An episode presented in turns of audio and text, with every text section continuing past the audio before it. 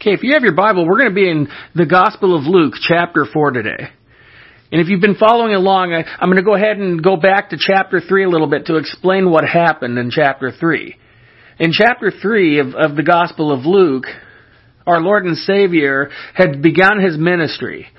And the first thing he did in the beginning of his ministry was to appear at the Jordan River to be baptized by John the Baptist. And so as he was being baptized, the heavens opened. And the voice of God had appeared and said, This is my son whom I'm well pleased. Listen to everything he says. And then the spirit of a dove came down and descended upon our Lord and Savior as he was baptized. And everyone was astonished by this. Our Lord and Savior being baptized of all things. Why would that need to be? I explained that in chapter 3. He did it to be to be recognized with man. He did it as an example. It wasn't a necessity for him to be baptized for the remission of sin, as, as baptism isn't necessarily a, a remission of sin or the removing of sin, but it's basically making that commitment known that you are a follower of Christ. And, and Christ himself was the perfect example. And so that was the first thing that we seen him do during the part of his uh, making known of who he is in his ministry. To be baptized by John the Baptist, who happened to have also been his cousin by relation of his mother Mary, who was the sister of John the Baptist's mother Elizabeth. And, so beforehand we had seen John the Baptist baptizing other people. And John the Baptist became somewhat of a, of a figure at the time to where they thought that he was possibly the Messiah. Here was this, this wild man living in the desert area, in the wilderness, yelling out to everybody about the coming of our Lord, to make straight the path. Because in, in the job of, of a person back in those days when the king was coming, when a king was coming into the area, somebody always came ahead of the road to make known that the king was on his way. And so we can see why John the Baptist was doing this shortly before the coming of our Lord and Savior, because that is what he was called to do. He was called to, to make known who the Lord was. And so we didn't see too much of, of John the Baptist in his in his adult life because him and Jesus were roughly close to the same age. John the Baptist was born six months uh, before our Lord and Savior. And so, he started months before his coming. John the Baptist was living out in the wilderness eating locust and wild honey. He was dressed in camel's clothing, who had a belt around his garments there. And people probably looked at him and thought to themselves, oh, who is this guy yelling out there in the wilderness? He's, he's some sort of crazy man of sorts. Well, no, he was crazy for the Lord. He was a, he was crazy in his servanthood for what he did. He was crazy for him in love an admonishment. And so we see, we see why Christ in the other Gospels said that John the Baptist was the greatest man he ever knew. It wasn't because they were related, it was because of his service and his heart and his, his dedication to his calling. John the Baptist didn't pull punches, okay? So when he was baptizing people, many came to, to, to be baptized and to observe what he was doing. And he gave some wonderful insight to all sorts of people, to the tax collectors. Roman soldiers came up. And he advised all of them, basically, to, to, to change their ways of what they were doing and how they were doing things. And, and so we've seen in chapter 3 that John the Baptist had become somewhat of a figure. And he had to remind them that it is not me. I baptize with water, but there is one who will baptize you with the Holy Spirit and with fire. And that is, again, our Lord and Savior Jesus Christ. The Holy Spirit is, is who he will baptize with, and that will be later on after his death in the book of Acts. The, the, bapti- the baptism of fire he was referring to was baptism of cleansing and renewing as of, as of being refined like gold and silver is in fire. So that is who the Lord is going to be baptizing by. Not by water from a temporary washing, but by something that purifies for forever and for once and for all. The Holy Spirit and fire. Baptism by such things only by our Lord and Savior. And so as we begin in Luke chapter 4, what we're going to see in the beginning of what is going to happen here, Luke is, is documenting the fact that after our Lord and Savior starts his ministry, he goes on a 40 day fast. And well, who shows up right at the end of that 40 day fast? And you can only imagine that, that for somebody to fast for that long is at their absolute weakest physically. And, and, and the ability for temptation can come to any, to anyone who is in those circumstances. But we're going to see here as Christ is not just anyone. And the, and the one who actually comes to him is none other than Satan himself, who shows up on the scene to tempt our Lord and Savior. Let's take a look here in chapter 4, and I'm going to be reading verses 1 through 8 to start us off. And it says, Then Jesus, being filled with the Holy Spirit, returned from the Jordan, and was led by the Spirit into the wilderness, being tempted for forty days by the devil. And in those days he ate nothing, and afterward, when they had ended, he was hungry. And the devil said to him, If you are the Son of God, command this stone to become bread. But Jesus answered him, saying, It is written, Man shall not live by bread alone, but by every word of God. And then the devil, taking him up on a high mountain, showed him all the kingdoms of the world in a moment of time. And the devil said to him, All this authority I will give you, and, and their glory. For this has been delivered to me, and I give it to whoever I wish. Therefore, if you will worship before me, all will be yours. And Jesus answered and said to him, Get behind me, Satan, for it is written, You shall not worship, or that you shall worship the Lord your God, and him only you shall serve. So it's amazing what happens to us again when we're filled with the Holy Spirit. As Christ was now led to the wilderness at the end of the 40 day fast, and who showed up? Satan himself. We see how temptation can come at the, at the high points of our life at times. Just as easy as the low points. In the truth of life and the walk we have with the Lord, we are at times led by the, by the still waters, but we're also led into the desert wilderness as well. As our Lord was deity, he was also human. He ate, he drank.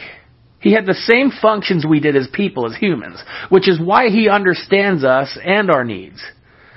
Now, Satan, just as, as he tempted Eve in the garden, during the beginning of time, uh, he had no qualms about giving it a go to our Lord and Savior. And why, you look at Satan. Satan was the most beautiful of the angels in heaven before he was booted out. Uh, he was also one of the most powerful as well. In fact, he was able to lure third of heaven's angels to follow him and not God, their actual creator. Which is why he got thrown out of heaven with the fallen angels. You know, he, he thought that he could dethrone God and take over. In this here, what we're seeing now was another attempt. As when Adam and Eve, when they fell in the garden, the world became Satan's playground, which is why he said um, that all the authority I will give to you, which has been delivered to me. And that is what happened during the fall in the garden. The world basically was delivered to him after that. And it became his playground afterwards, which is when sin came into this world. But how did, how did our Lord and Savior Jesus react? Well, with calmness. He simply quoted the Word of God. And both times of the scriptures he quoted were from the book of Deuteronomy, the very last book of the Torah. A perfect example from our Lord in the dealings with the enemy. Too often, you know, people trust in our own power. And, true power comes from the abilities that God gives us. Uh, dedicating those strengths to His service is the continual blessing in our lives. But our Lord gives us the perfect example through the power of God's Word. In fact, it actually caused Satan to move on to the next task, that is. Is not even he, as clever and as deceitful as he is, could not refute the Word of God, especially to our Lord and Savior who, who is the Word. And praise be to Him for allowing us to have access to Him through His Word.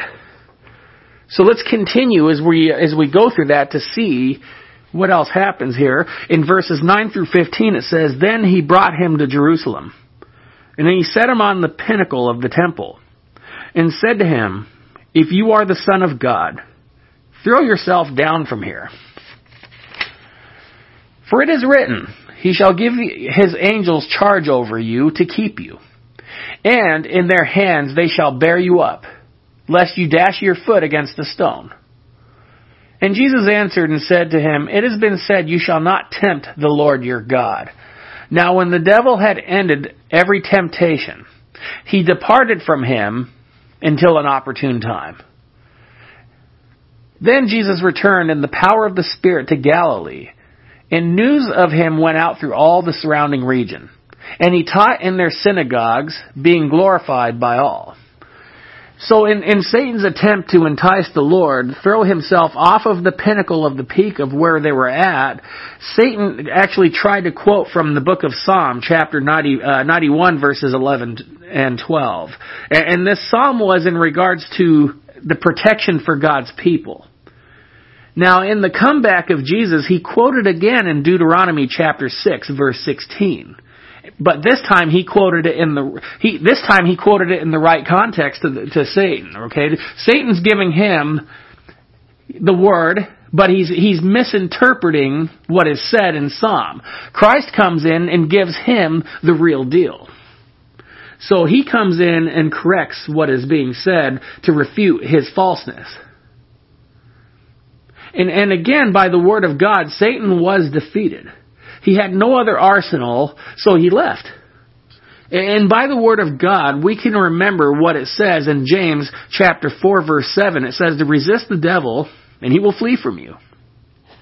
But second, we have to remember that what Peter said also in 1 Peter chapter 5 verse 8, which says, be alert and sober minded, because your enemy, the devil, is a roaring lion looking to devour. And this was again proof of that uh, of that exact scripture. And he always looks for the vulnerable or for someone in a weakened state. And we see that he will stoop to all levels as he took a shot at Christ himself, blatantly knowing who he was. Which again, we must rely on the power of Christ as we cannot take on the powers of darkness ourselves. You know, arrogant attempts have been made and great destruction has, was the result. But through the Lord's example, we've seen his result returning in the power of the Spirit through his time of fasting and his victory over the enemy's ways. He returns to his home area of Galilee, which is this beautiful area in uh, right there in Israel's countryside.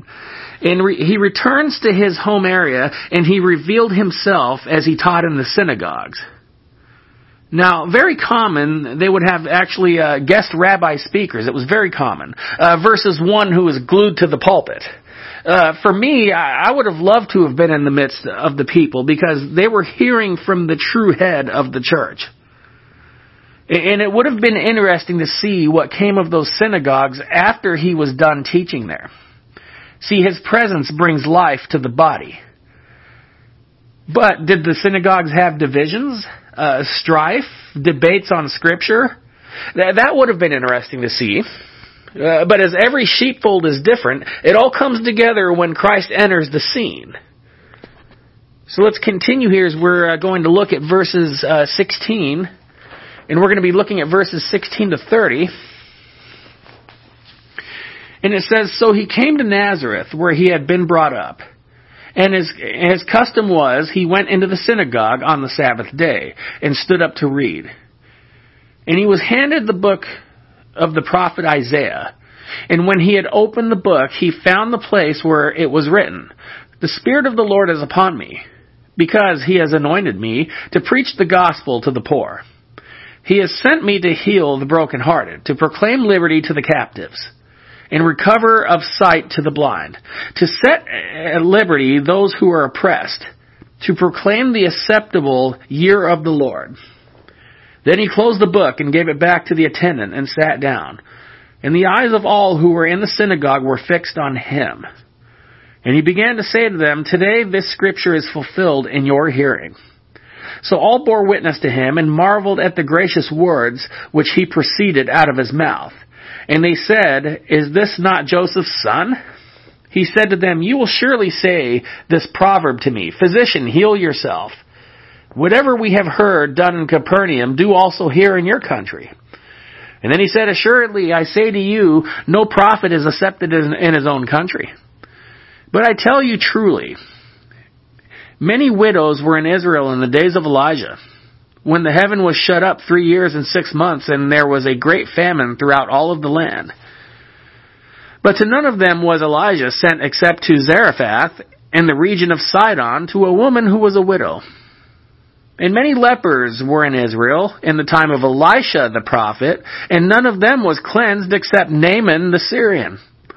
So all those in the synagogue, when they heard these things, were filled with wrath, and rose up and thrust him out of the city.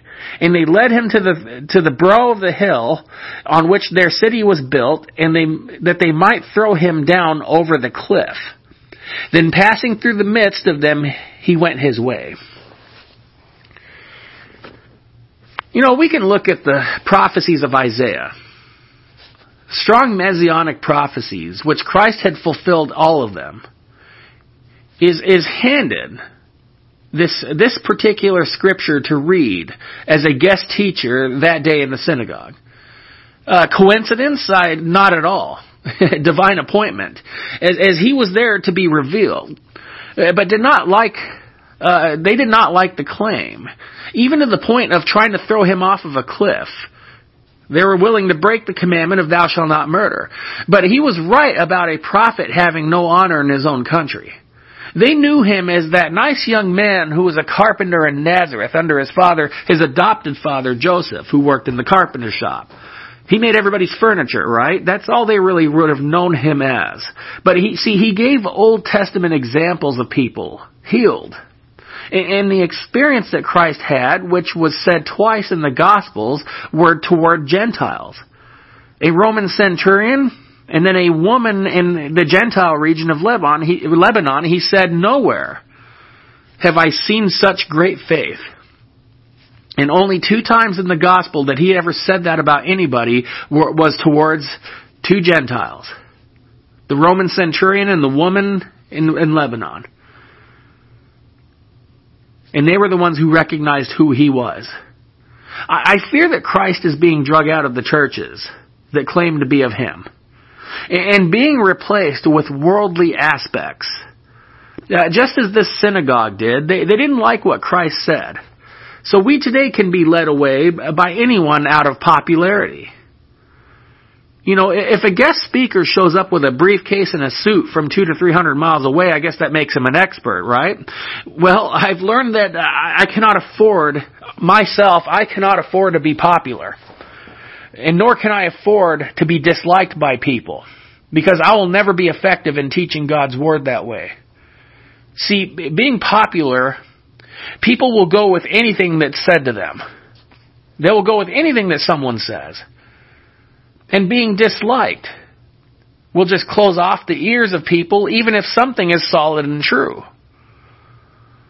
And that's the unfortunate nature of, of what we see in the churches nowadays is the fact that that attendance is based off of popularity nowadays. People will say anything and they could get away with it. But as soon as somebody says something to anger them, then they're no longer efficient as a teacher. It hasn't happened to me yet after my years of doing it, but I've seen it happen to many, many others. And so Christ himself was was the first example that they actually wanted to kill him. He said something very unpopular when he made known that God really did some amazing things to some Gentile people. Naaman, this, this Syrian general, was stricken with leprosy. And at the time, the prophet Elisha was the one who was given the revelation God, from God to tell to Naaman how to get rid of the leprosy, which was technically an incurable disease. He was told to go to the Jordan River and to jump inside and outside of it seven times, which is something we've never heard anybody else do in the form of the cleansing of leprosy. So Naaman, with faith, listened and went and dunked himself seven times in the Jordan River and was cleansed of his leprosy. So we see where Christ was speaking into the uh, recognition of Gentile faith, where even his own people would rather see a miracle than to listen to what had to be said. And looking at verses 31 through 37, and then it says where he's going to prove himself here, where it says, Then he went down to Capernaum, a city of Galilee, and was teaching them on the Sabbaths. And they were astonished at his teaching, for his word was with authority. Now in the synagogue there was a man who had a spirit of unclean uh, of an unclean demon, and he cried out with a loud voice, saying, "Let us alone! What have we to do with you, Jesus of Nazareth? Did you come to destroy us?" I know who you are, the Holy One of God. But Jesus rebuked him, saying, Be quiet and come out of him. And w- when the demon had thrown him, th- thrown him in their midst, it came out of him and did not hurt him. Then they were all amazed and spoke amongst themselves, saying, What a word this is! For with authority and power he commands the unclean spirits, and they come out and the report about him went out into every place in the surrounding region. Now, the event of trying to throw him off a cliff didn't faze him. As he went out into a different area this time uh, to do his primary calling as a teacher. Uh, but it was here that he made known his divine power, as even inside of a synagogue was a possessed man you know, where uh, where people's attention were uh, were caught was in this demon's recognition of Jesus. The carpenter's son, as others referred to, were now aware of whose son he really was. you know, I know who you are, Holy One of God. What do you have to do with us? As they're speaking in complete fear of him. See, we seen in the beginning that their leader, Satan, he didn't even have any power or authority over him. And now these demons made known who he was. You know, e- evil entities are scary to the world. And sometimes it takes a wake up call when it's encountered to show us that these things actually do exist. Now, I, have mentioned uh, an old friend of mine from my uh, my youth, who I'm still very close friends with who works in a very large cemetery outside of Los Angeles as a security guard. And he was telling me about the process. That during his interview, that they asked him if he believed in evil spirits or or demonic uh, possession. But unfortunately, my friend, my dear friend, is an atheist that I grew up with, and he says that I don't believe in any of that. I believe that when we go, we go.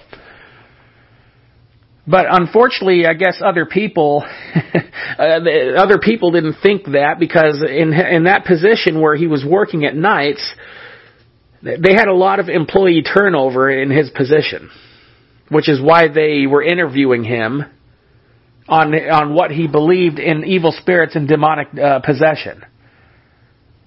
But God will allow and use a, an entity to show its existence. And when that happens, a lot of times, they will call on the name of Christ because not even an atheist is, is a foxhole, or I'm sorry, not a, an atheist is no longer in a foxhole.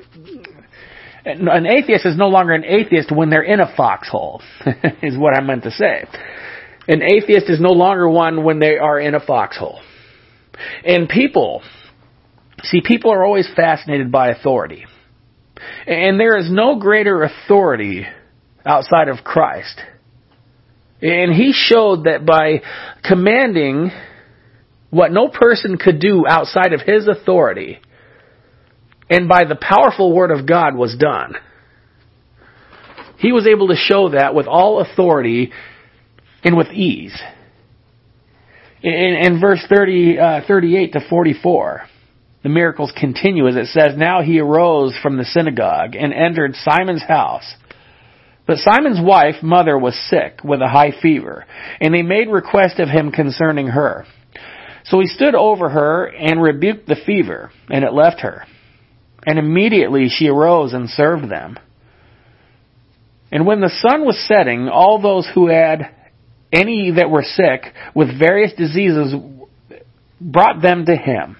And he laid his hands on every one of them and healed them. And demons also came out of uh, many, crying out and saying, You are the Christ, the Son of God. And he, rebuking them, did not allow them to speak, for they knew that he was the Christ. Now, when it was day, he departed and went into a deserted place, And the crowd sought him and came to him and tried to keep him from leaving them. But he said to them, I must preach the kingdom of God to the other cities also. Because of, this purpose I have been sent. And he was preaching in the synagogues of Galilee. So now at this point he was known. Uh, people were lining up to meet him and, and to be healed. Now, as they were doing this, as the sun was setting, it was trying, uh, it was trying to meet up before the Sabbath. So that way they, they wouldn't uh, be traveling or breaking a Sabbath law because you were not allowed to be uh, doing any form of traveling or going anywhere on the Sabbath according to their laws. So this was what, why they were doing this as the sun was setting. Uh, but he was healing all who came to him. And more demon possessed came as well and professed who he was. And again, the authority of Christ was there as he silenced them and as they pronounced his holy existence. Why? Why, why would he want to silence them? Well, he, he didn't need their help in the matter for one, but, but he was there to reveal himself and through his actions, his teachings, and his unconditional love is how he was to reveal himself, not from the announcement from unclean spirits.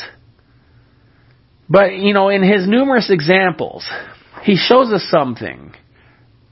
Something simple yet important in his time. And in all his works. And it was that his was his alone time in solitude and prayer. There was no one on earth or in history who did more or worked harder in ministry than the Lord Jesus. Three years was the time limit for him. But he always made time for prayer that we will see. Which again in his example, through nonstop teaching, nonstop healing, uh, nonstop traveling through the regions and synagogues, he, he made devotional time always. And how important it is that no matter the busy schedules in life that we have, we take the time in prayer. As he took the time in quiet solitude, how much more so for us to do the same? You know, as we continue in the Gospel of Luke, it's going to be a blessing to see that our Lord and Savior relates to us. Even though He was perfect and without sin, and even though He was deity, He came and lived as we did. He got to dwell amongst men on earth. And, He experienced the things we did. And, and I'm going to say he probably experienced them in even harder circumstances than anyone out there. But yet he was a willing servant. A willing servant who came to give. And he gave all while here, all of his service, all of his love, and more importantly, he gave his life. You know, he, he got to experience life with us. So that way we can experience eternity with him. And so, as always at the end of every message, the opportunity to be able to say that we're going to have the experience of eternity with Him is now. If you feel led to give your life to Jesus Christ, well, how do I do that? And if you've been, if this is your first time listening to this message, then it is done through a simple prayer of belief and receiving. And by re- believing and receiving Him, you are inviting Him into your heart to live within you, and you will be living with Him. You will be a part of Him, and He will be a part of you. But the relationship is better than anything you'll ever have because His Word says that He will never leave or forsake us. And at times we, we're going to feel like he did because of the hard times we go through. See, nobody went through harder times than him. And when people tell you that by receiving the Lord, your life is going to be perfect and without problems, they are deceiving you. Because our Lord and Savior went through more than anybody. And He Himself says, too, that you will also be attacked. But you're going to be attacked regardless. And that's the difference. I don't, it doesn't matter whether you follow him or not, you will go through attacks. But always the advocate, you want an advocate. And you will not have a better one outside of our Lord and Savior. If you want to receive Him in your life, and if you want eternal life in heaven, it's only through Him, is what the Bible says. So if you want to pray this prayer after me, Dear God, please forgive me. Please forgive me of all of my sins. I confess to you, Lord, that I am a sinner. And I ask you, Lord, to come into my heart. As I receive you as my Lord and my Savior, and as my Father. And Lord, I thank you for having me. And I pray that when my time is up, Lord, that I will be received into your kingdom as one of your children. As I thank you, I praise you, and I love you, Lord, for dying for my sins. In Jesus' name I pray. Amen. Well, again, it's always a blessing to be a part of the Lord's work. And it's a blessing to be a part of any of you who are listening. So I pray that you will continue to seek Him as He's been seeking you and waiting for you. See, the Lord loves you, and He's been waiting for you. So if you've received Him now in prayer, I want to congratulate you on the greatest decision you've ever made.